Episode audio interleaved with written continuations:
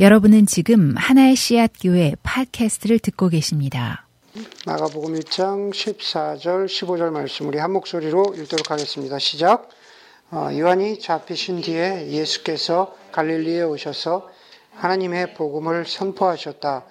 때가 찼다. 하나님의 나라가 가까이 왔다. 회개하여라. 복음을 믿어라. 우리 하나 더 보겠습니다. 우리 음, 지난번 요한, 요한복음 함께 공부할 때 나눴던 말씀인데 유명한 말씀입니다. 어, 요한복음 16장 3장 16절 말씀입니다. 3장 16절 시작. 하나님께서 세상을 이처럼 사랑하사 외아들을 주셨으니 이는 그를 믿는 자마다 멸망하지 않고 영생을 얻게 하려는 것이다. 예, 아멘. 우리 두 구절 말씀 받습니다. 예. 어, 미국에서 그 아이들이 우리 꼬마들이 네, 오늘은 바람이 되게 잘 부네요. 네, 통풍이 너무너무 잘 돼요, 지금. 미국에서 우리 꼬마들이 이제 준이도 그럴 텐데 준이도 조금 크고 그러면 엄마 아빠들이 가장 많이 듣게 되는 말, 특히 차 안에서 아, 가장 많이 듣게 되는 말 중에 하나는 이겁니다. Are we there yet? 그쵸. 네. 아이 들이 그냥 끊임없이 특히 엄마 아빠는 기쁜 마음으로 자동차 여행을 가는데 한 초등학교 들어가면서부터는 Are we there yet? 이거를 아주 그냥 뒤에서 너무너무 계속 얘기해요. 예, 저희 애도 그랬던 것 같아요. 예, 굳이 뭐 번역하자면은 그런 거죠. 다 왔어요. 예, 이렇게 나이스하게 얘기하지 않죠. Are we there yet? 그러면서 예, 다 왔어요. 그래서 아직 멀었어요. 막 이런 뜻인 거죠. 예. 결국 가야 할 길은 남아 있는데, 그렇죠. 아직도 아빠가 운전해서 가야 될 길은 200마일, 200마일이나 남아 있는데, 어, are we there yet? 뭐 화장실 가고 싶어요? 배고파요? 목말라요? 이제 이러다가 아이들은 지쳐가지고 그냥, 그냥 잠이 들어버리죠. 사실 아이들은 자신들의 감정에 솔직하기 때문에 아직 멀었어요. 다 왔어요. 막 계속 그렇게 외치지만 사실은 어른들도 마찬가지인 거죠. 분명히 여행을 가다 보면은 근사한 볼거리도 있고 맛있는 먹을거리도 있고 또 새로운 경험들도 하게 되는데 어른들도 어떤 때는 차 안에 앉아서 아직 멀었나? 어, 어, 왜 이렇게 멀지? 이런 생각을 우리가 하게 되는 게 아이나 어른이나 마찬가지인 것 같습니다. 아직 멀었나요? 아니면은 아, 다 왔나요? 이런 것들은 차 안에서 아이가 하는 말뿐일 뿐만 아니라 우리가 삶을 살아가면서도 그런 말을 하죠. 특히나 우리가 살아가면서 어떤 힘든 일들이 한꺼번에 겹쳐오기 시작할 때, 한꺼번에 닥쳐올 때 우리 그리스도인들이 하나님 앞에 드리는 기도는 아이들이 하는 말과 많이 틀리지 않습니다. 하나님, are we there yet? 아직 멀었나요? 네, 아직도 끝이 보이지 않는 것 같은데 언제나 도착하나요? 그리스도인들에게는 만약에 그런 의미로 다가올 수 있다면 그리스도인이 아닌 사람들, 신을 찾는 사람들도 진리를 찾는 사람들도 그런 이야기를 할 수 있을 것 같아요.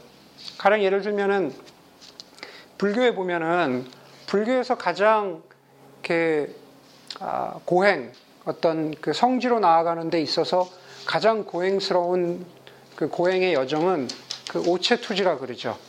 어, 그 신체의 다섯 다섯 군데가 어, 땅에 닿으면서 나아가는 그래서 대개는 어, 두 양쪽 어, 팔꿈치 양쪽 두 개, 그 다음에 무릎 두 개, 그리고 얼굴이나 코나 이마가 닿는 그 몸의 다섯 군데가 땅에 닿는 거죠. 그러면은 그렇게 오체 투지를 이용해서 절을 하고 세 걸음 걸어가고 다시 다섯 군데가 땅에 닿는 절을 하고 어, 땅에 닿으면서 그렇게 수천 마일을 어, 나름대로 자신들의 어떤 그 고행의 여정을 걸어가면서 자신들의 성지로 그것이 인도의 어떤 성지의 장소이건 티베트 불교 사람들은 어디죠? 그 티벳에 포탈라 공이 있는 그 티벳의 그 수도 있죠. 네, 거기까지 가는 것이든, 하여간 그렇게, 그렇게 오체 투지로 수천 마일을 가면서 그 사람들도 똑같은 생각을 할 것 같아요. 신이시여, are we there yet? 아직 멀었나요? 네, 아직 멀었나요? 라는 그러한 마음의 표현을 어, 우리가 하곤 합니다. 어, 이번 주에 예를 들어서 우리 교회는 기쁜 소식을 접했습니다. 뭐 다른 것이 아니라 새 생명이 태어난 기쁜 소식이죠. 교회가 개척되고 교회에서 처음 새 생명이 태어났습니다. 모두들 그 성경자매가 아, 병원에 들어간 아마 월요일 아침부터라고 기억되는데 그때부터 보니까 자매들이 뭐 카톡으로 확인을 하고 지금은 어느 만큼 어, 진행이 되었나 서로 이야기들도 나누면서 그 아기가 태어나기를 기 다렸고 또 그 프란시스가 태어났을 때 아, 우리 교인들 아, 모두가 함께 아, 기뻐했습니다. 단순히 한 가정에 어, 생겨난 기쁜 일이지만은 그 기쁜 소식이지만 그렇지만 어, 사실은 그 기쁜 소식이 우리 교우들의 삶 가운데 계속 있었으면 좋겠습니다. 세상에도 그런 기쁜 소식이 많았으면 좋겠습니다. 우리 뭐 계속 신문을 보고 계속 접하기 때문에 어떤 면에서는 어떤 사람들은 뭐, 아, 이제 좀 그만했으면 좋겠다라고 그렇게 생각하는 사람들도 있을 수 있겠지만 실제로는 그렇지 않죠. 그 세월호 그 아이의, 유족의 아이의 아빠께서 계속 단식을 하고 있는데 아, 그런 것도 좀 정치 논리를 떠나서 좀 뭔가 어디서 정치, 정치하시는 분들이 타협을 해서 좀 단식도 끊고 그러면서 좀, 좀 좋은 기쁜 소식이 있었으면 좋겠다라는 생각을 아, 우리가 갖습니다.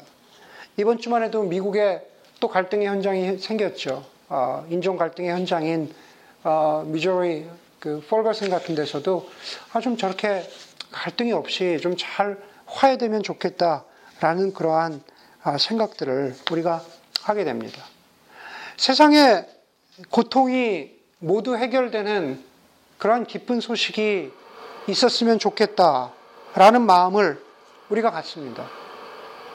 세상의 고통이 해결되는 모든 기쁜 소식, 그것은 과연 너무 큰 기대일까?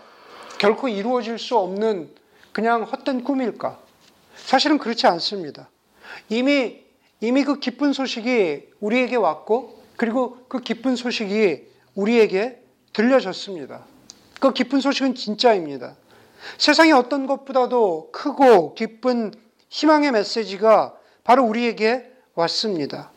오늘 우리가 읽은 마가복음 1장 15절에서 예수 그리스도께서 이렇게 말씀하시죠. 때가 찼다. 하나님의 나라가 가까이 왔으니 회개하여 회개하고 복음을 믿어라. 바로 우리 모두가 들었던 그리고 우리 모두가 우리의 삶 가운데에서 잔잔하게 들려지는 그 기쁜 소식, 복음을 넘어서서 세상의 모든 것을 해결하는 기쁜 소식이 이미 우리에게 왔다고. 그리고 그 기쁜 소식은 하나님의 나라라고 이미 성경은 예수님은 말씀하고 계십니다.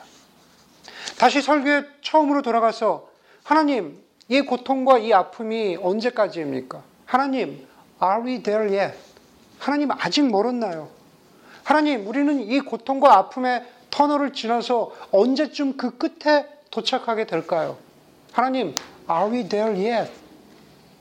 바로 그 신음하고 고통하는 사람들을 향해서 신음하고 고통하는 세상을 향해서 예수 그리스도께서 기쁜 소식을 전해 주셨는데 그 기쁜 소식은 우리가 오늘 본 것처럼 요한복음 3장 16절에서 본 것처럼 하나님이 세상을 이처럼 사랑하사 독생자를 주셨으니 이는 저를 믿는 자마다 멸망치 않고 영생을 얻게 하려 하십니다.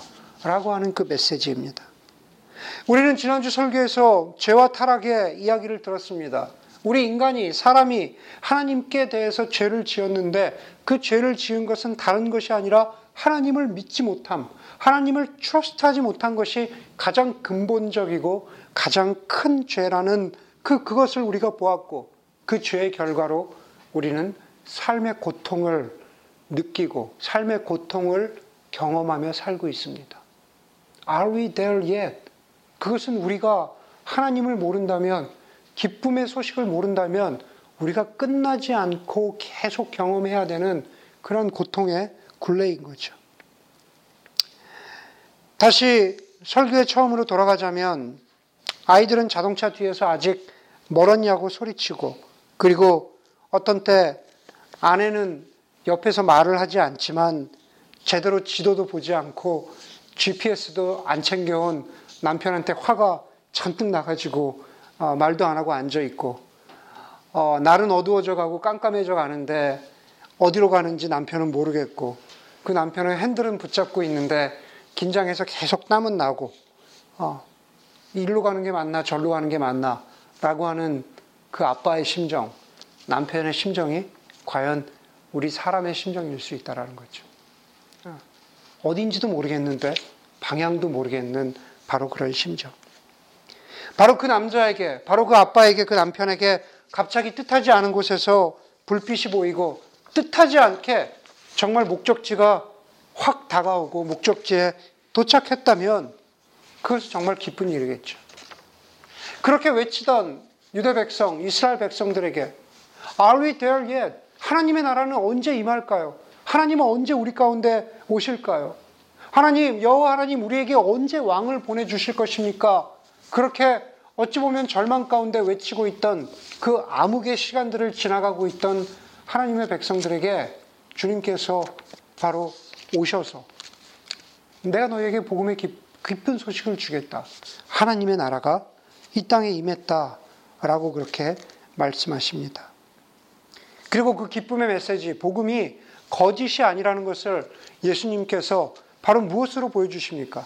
바로 십자가를 통해서 십자가를 통해서 그 하나님의 나라가 진짜라는 것을 보여주고 계십니다.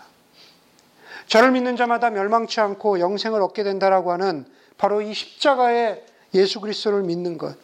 그래서 에덴 동산에서 인간이 에덴 동산에서 사람이 지어서 사람이 사람이 범해서 그 결과로 갖게 되었던 죄의 고통이 바로 어디에서 다시 회복됩니까? 바로 골고다 언덕의 십자가 위에서 다시 회복되는 것을 주님께서는 바로 오늘 성경의 이야기를 통해서 보여주고 계십니다. 그래서 십자가는 예수 그리스도가 세상의 모든 죄, 사람의 처음 그 죄, 씻을 수 없는 죄, 그 모든 것을 덮으시고 씻으신 바로 그 현장입니다. 십자가 예수 그리스도는 어떻게 승리하셨을까? 십자가 예수 그리스도는 어떻게 죄를, 죄를 이기셨을까?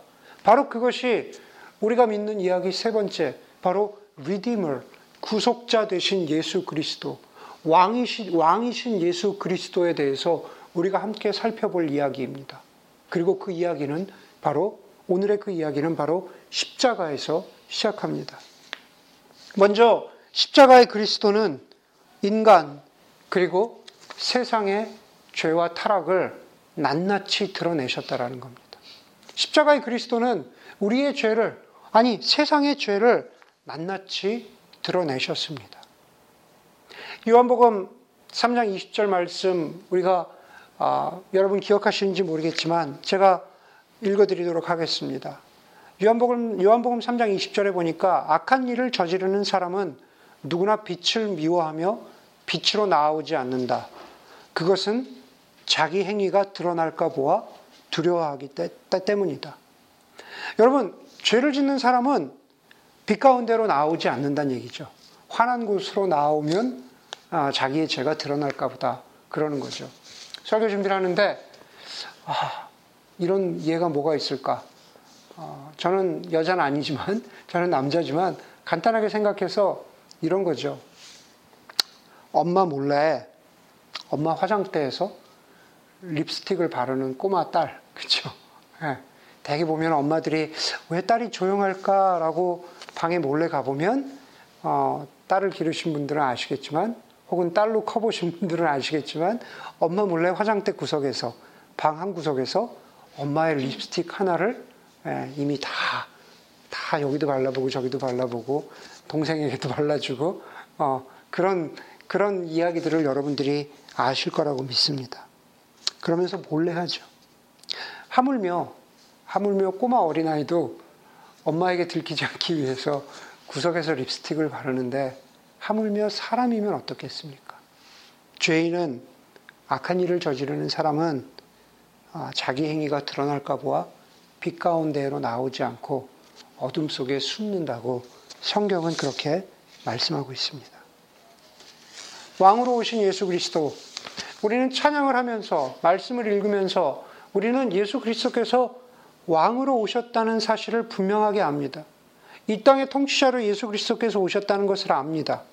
그런데 예수 그리스도께서는 왕의 자리에서 통치자의 자리에서 사람들의 죄를 지적하고 꾸짖으시는 게 아니죠.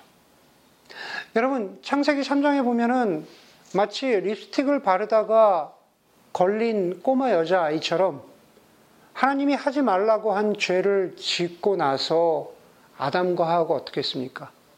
하나님의 얼굴을 피해서 숨었다 그랬죠. 마치 꼬마가 엄마에게 들키지 않기 위해서 엄마의 얼굴을 피해서 숨는 것처럼 아담과 하와도 숨었다 그랬습니다. 그게 바로 인간의 모습인 거죠. 죄의 모습은 숨고, 죄의 모습은 드러나지 않고, 죄의 모습은 은밀하기, 은밀하, 은밀하기 마련입니다. 그런데 예수께서 세상에 바로 이것이 세상의 죄다. 이것이 사람의 죄다. 이것이 누구도 피해갈 수 없는 죄다. 라는 것을 드러내 보이신 것은 저 멀리 저기 앉아서 야, 이 죄인들아. 너희들이 죄인이다. 이것이 바로 너의 죄다.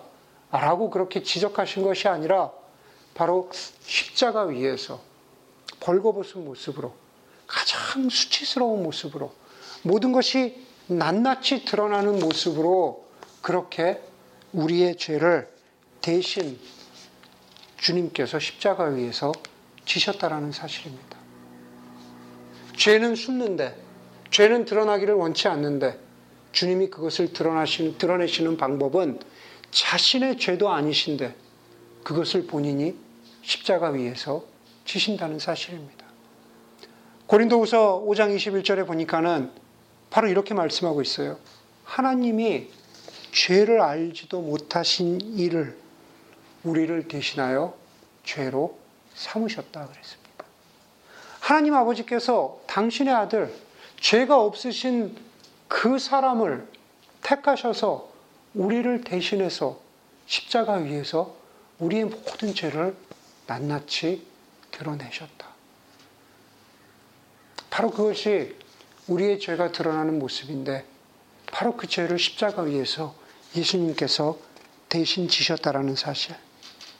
십자가 위에서 화목이 있기 위해서 십자가 위에서 예수 그리스도께서 이 세상을 이기셨다라는 것, 우리가 믿는 이야기가 진짜라는 것을 우리가 확인하기 위해서는 먼저 우리가 알아야 하는 것은 저나 여러분의 죄가 숨길 수밖에 없는 그 본성이 예수 그리스도로 말미암아 십자가에서 드러났다. 주님께서 그것을 다시 지셨다라는 것에서부터 우리가 시작해야 합니다. 그래서 십자가는 죄와 타락이 드러나기도 하지만 동시에 회복이 시작되는 장소죠. 십자가는 화목이 시작되는 장소입니다. reconciliation, 십자가에서 화목이 시작됩니다. 여러분, 하나님께서 사람을 처음 만드실 때 창세기 2장 7절에 보니까 어떻게 만드셨다 그랬습니까?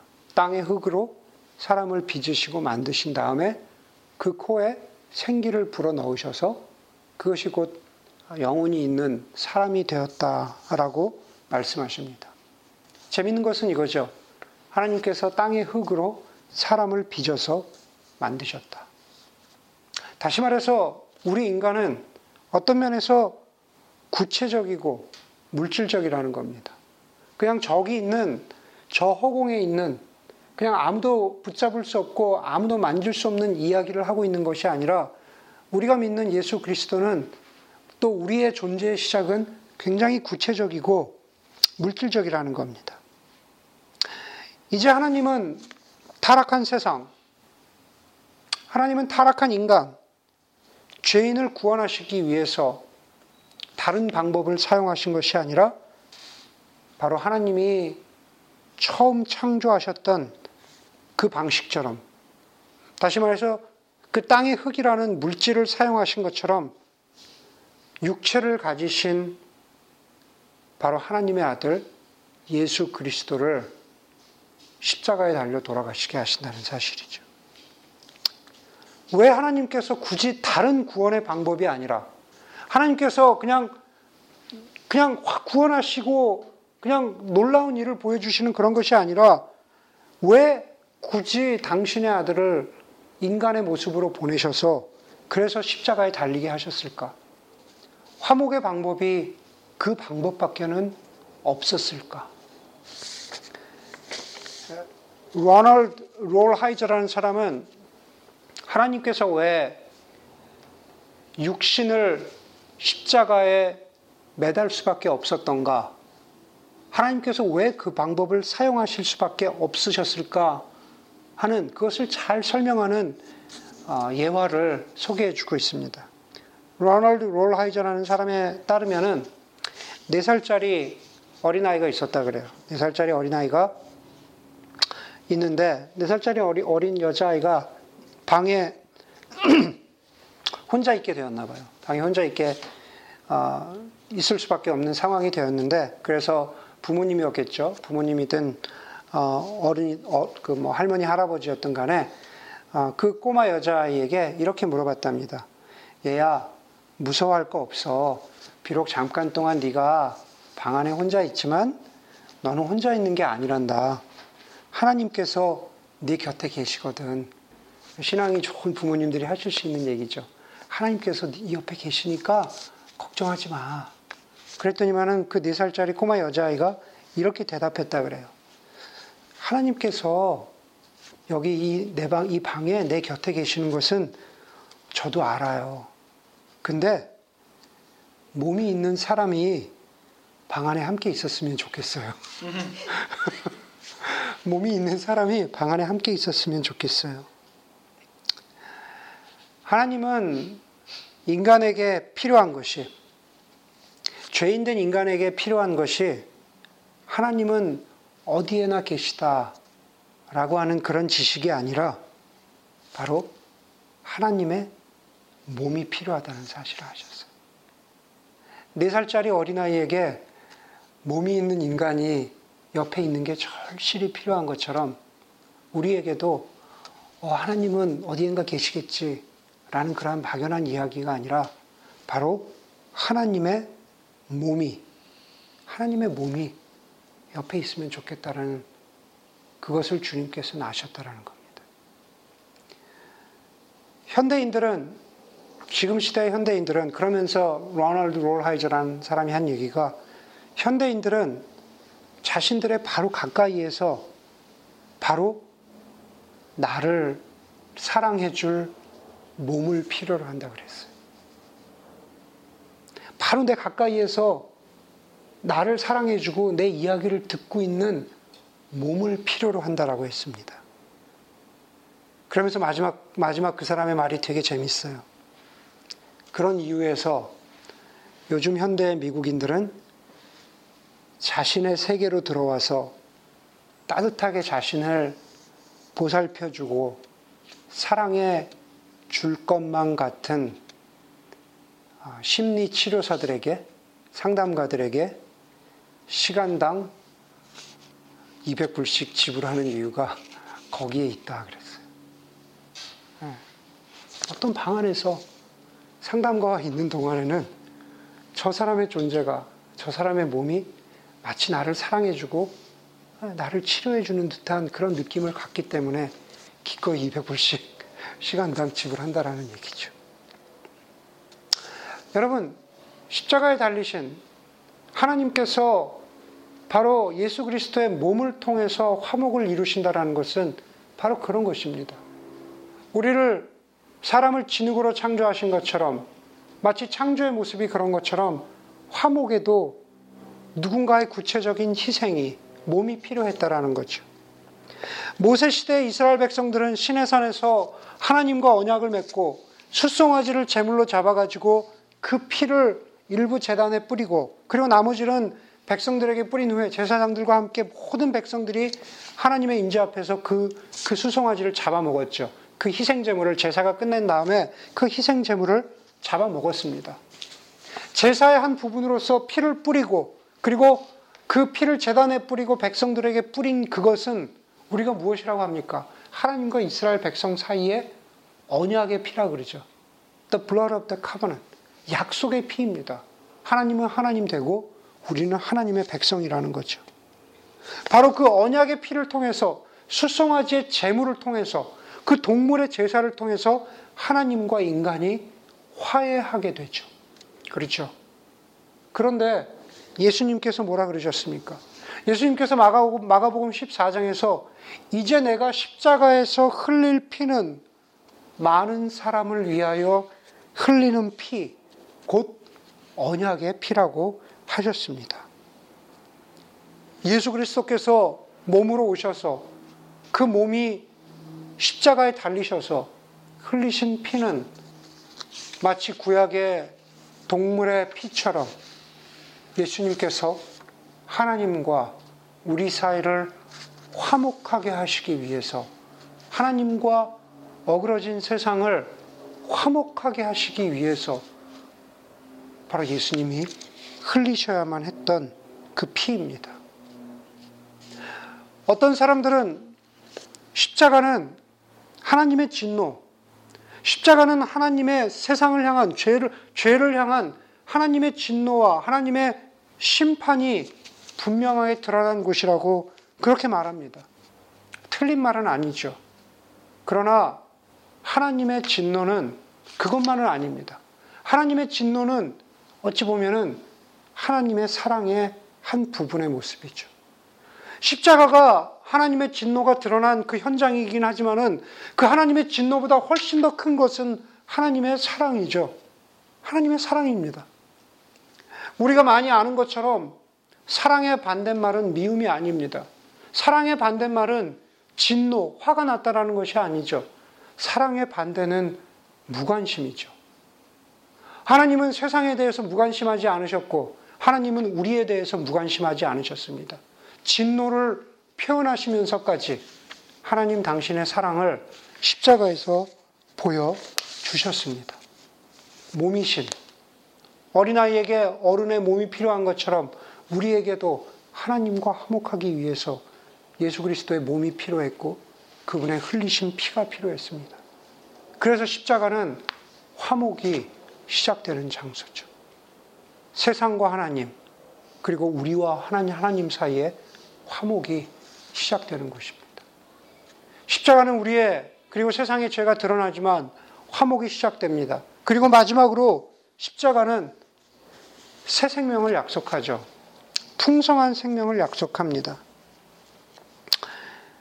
요한복음 3장 16절은 하나님이 세상을 이처럼 사랑하사 이는 저를 믿는 자마다 멸망치 않고 영생을 얻게 하려 함이라 그랬습니다.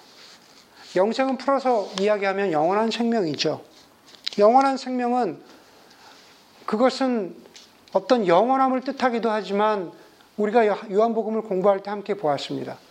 그, 그것은 위로부터 임하는 삶, 새롭게 임하는 삶이라고 말씀드렸고, 그게 구원의, 영생의 본래적인 의미라고 말씀드렸습니다. 얼마 전에 책을 하나 읽었는데, 그 책의 저자인, 지금도 살아계세요. 저도 작년에 리트릿에서 직접 뵀는데, 아, 이 시대 위대한 신학자 가운데 한 사람인 코넬리우스 플란팅가는 아, 그 책에서 아, 자신이 몇 년 전에 루이지아나의 사형소, 사형수 감옥을 방문했을 때 얘기를 책에서 나누고 있습니다. 그 사람은 그곳에서 사형수 한 사람을 만났는데요. 흑인 사형수였는데 체구도 작고 생긴 걸로는 굉장히 학구적으로 생긴 그런 사형수였다 그래요. 그래서 코넬리우스 플란팅가 교수님이 그 사람에게 이렇게 물어봤대요. 그 사용수에게 하루하루를 어떻게 지내십니까? 하루하루를 어떻게 지내십니까? 그랬더니 그 사용수가 이야기하기를 어, 아, NIV 성경을 이렇게 들어보면서 저는 번역된 책으로 읽었는데 아마 이렇게 이렇게 얘기한 것 같아요. I'm spending my days with our book. 성경을 흔들면서 I'm spending with my days with our book. 예, 이, 이 성경책은 우리의 책이라는 거죠. 이 우리의 책은 성경은 근데 너무 두꺼워서 좋아요. 매일매일 읽어도 너무 두꺼워서 어, 어, 시간이 어, 시간을 많이 쓸 수 있어서 아주 좋다. 그러면서 그 사용수가 한 가지 말을 더 덧붙이더래요. 그런데 교수님, 목사님, 아시다시피 이 세상에는 우리 크리스천들이 한 20억 명쯤 있고요. 그리고 그 20억 명쯤 되는 그 그리스도인들이 지금 이 순간에도 실천하고 있는 모든 좋은 일들, 모든 선한 일들은 바로 이 아울북, 이 책하고 관련이 있습니다. 그리고 저는 제 방에, 제 감옥소죠, 제 셀에 예, 이 책을 한 권 가지고 있는 게 너무 행복합니다. 라는 말을 사용수가 했다라고 합니다. 코넬리우스 프란틴가 교수님은 그 루지아나의 사형수 아, 감옥을 나오면서 이 시대 그리스도인들이 바로 우리의 Our 이 책을 너무 소홀히 하고 있는 것은 아닌가라는 그런 깨달음을 얻으셨다는 말을 책에서 하시더라고요. 어쩌면은 우리는 하나님의 이야기 속에 나오는 우리가 믿는 하나님의 나라, 우리가 믿는 영원한 생명의 의미를 너무 소홀히 하고 있는 것은 아닌가라는 생각을 해보게 됩니다.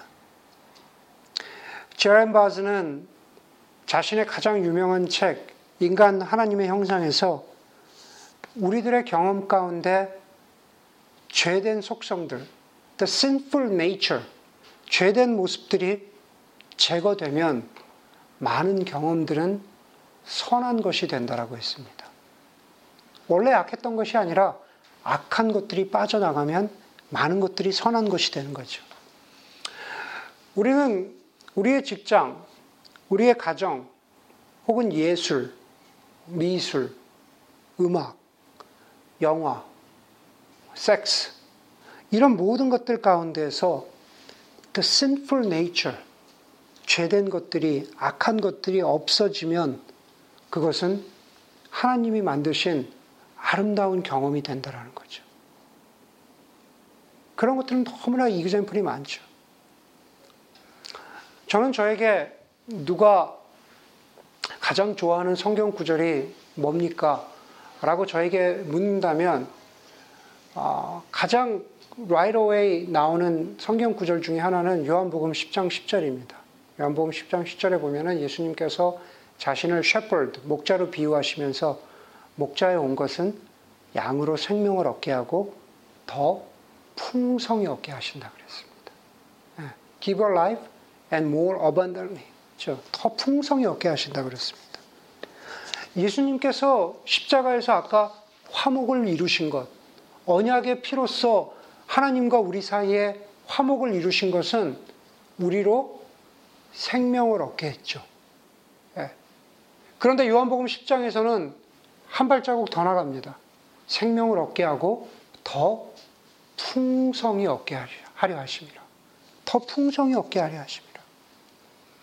다시 말해서 그냥 구원받은 것으로 끝나는 것이 아니라 구원받은 삶이 그냥 구원받은 삶은 여기에 있고 여전히 우리는 우리 삶에서 고통과 아픔을 겪으면서 우리가 살아가는 여러 가지 직장 생활, 가정 생활, 뭐 우리가 우리가 행하는 모든 삶의 모습들은 의미 없이 다른 것으로 여기는 것이 아니라 그 가운데에서도 더 풍성한 것을 약속하셨다는 것. 그것이 그것이 정말로 십자가의 예수가 이루셨다는 승리의 한 부분이라고 저는 믿습니다. 여러분, 바로 지난주기 때문에, 지난주의 본문이기 때문에 여러분들이 기억, 기억하실 거예요. 창세기 3장에 보니까는 죄와 타락의 결과가 뭐라 그랬습니까? 땅은 가시와 엉겅퀴를 내고 수고하여야만 먹을 것을 얻을 수 있다 그랬습니다. 여러분, 창세기 3장을 이야기하지 않아도 우리는 바로 이, 이 밖에만 나가도 가시와 엉겅퀴가 있다라고 한번 생각해 보세요. 가시와 엉겅퀴는 아무짝에도 쓸모 없습니다. 먹을 수 있는 것이 아닙니다. 오히려 찔리기만 하면 아프고 긁히기만 하면은 너무 고통스러운 것이 가시와 엉겅퀴죠. 가시와 엉겅퀴라는 것은 죄와 타락으로 죄와 타락으로 인해서 에덴 동산에서 쫓겨난 인간이 더 이상 경작하지 못하는 에덴 동산, 더 이상 경작하지 못하는 세상을 가리키는 그러한 표현입니다. 여기가 에덴 동산이라면 마치 마치 인간이 쫓겨나서 누구도 경작하지 못하는 누구도 아름다운 것으로 열매를 가꾸고 누구도 아름다운 것으로 그것을 하나님이 원하시는 목적대로 아름답게 가꾸어 나가지 못하는 바로 바로 그곳 황폐해진 그곳 그곳을 그 땅을 가시와 엉겅퀴로 표현했다고 봐도 무방할 것 같아요. 그런데 우리의 삶이 그렇지 않습니까? 하나님을 모른다면 하나님을 모른다면 우리의 삶은 그냥 가시와 엉겅퀴로 뒤덮여 있는 이 세상을 살아가는 것과 수고해야 되는데 얻는 것은 별것 없는 그리고 우리의 삶에 군데군데 여러 군데 너무나 가시와 엉겅퀴가 많아서 이것을 어찌 해야 할지 모르는 바로 그런 상태를 살아가는 겁니다.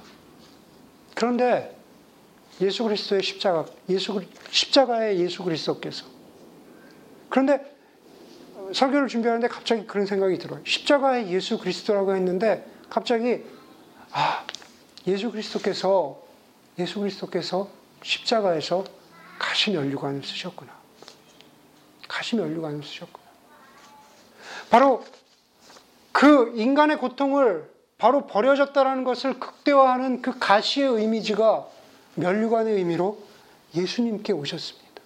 십자가에서 예수님은 그 가시의 고통을 당신이 직접 당하시면서 우리로 하여금 우리로 하여금 더 이상 가시와 엉겅퀴가 아니라 이 십자가를 믿는 모든 사람들은 이 십자가의 예수를 믿는 모든 사람들에게 가시와 엉겅퀴는 당신께서 가져가 버리시고 우리로 하여금 다시 한번 생명을 얻을 뿐만 아니라 이 세상 이 세상에서 풍성히 살아갈 수 있는 바로 그 약속을 우리에게 주셨다라는 겁니다. 풍성히 살아가게 하신 것은 우리의 삶 가운데서 당장 무엇이 변하지 않아도 당장 당장 은행 구자의 체크의 밸런스가 갑자기 늘어나지 않아도 갑자기 아픈 부모님이 기적적으로 낫지 않아도 갑자기 속썩이고 있는 아이가 180도 바뀌어서 부모님의 말씀을 잘 듣고 공부하는 그런 자식이 되지 않아도 어떤 상황에서라도 내 삶을 풍성함으로 받아들일 수 있는 것. 하나님께서 나에게 주신 것을 감사함으로 받고 이 땅 가운데에서 나에게 주어진 것을 타락 이전의 아담의 모습으로 돌아가서 하나님, 내가 이 땅을, 나의 삶을 경작하며 살아가겠습니다. 그것은 내가 하신, 내가 한 것이 아니라 바로 십자가에서 주신 예수님의 그 은혜 때문에 내가 그렇게 살아갈 힘을 가지고 내가 살아갑니다. 라는 그것을 깨닫는 것, 그것을 받아들이는 것, 그것이 바로 우리가 믿는 이야기죠. 아까 사형수 감옥에 사형수가 이야기한 것처럼 이 세상에 그리스도인들이 하는 모든 선한 일, 그것은 꼭 착한 일만은 아니겠죠. 그 모든 선한 일에는 자신의 삶을 다른 시각으로 바라보면서 다른 모양으로, 다른 가치관으로 살아가는 것까지 다 포함되어 있는 것입니다. 바로 그 모든 것은, 그것은 바로 이 말씀 속에 있는 하나님의 그 선한 이야기를, 십자가의 이야기를 우리가 믿었기 때문에, 믿고 살아가기 때문에 그렇다는 것입니다. 십자가는 죄와 타락이 드러난 곳이지만 십자가는 바로 화목이 이루어지는 것. 그리고 화목하고 화평하고 구원받으로 끝난 것이 아니라 십자가는 생명을 주실 뿐만 아니라 더 풍성히 주어지는 그 장소라는 것. 그것이 바로 십자가의 예수 그리스도, 왕이 되신 예수 그리스도, 화목자가 되신 예수 그리스도. 그 십자가의 이야기라는 것을 다시 한번 기억할 수 있는 여러분들이 되기를 주의 이름으로 간절히 소원합니다. 함께 기도하겠습니다.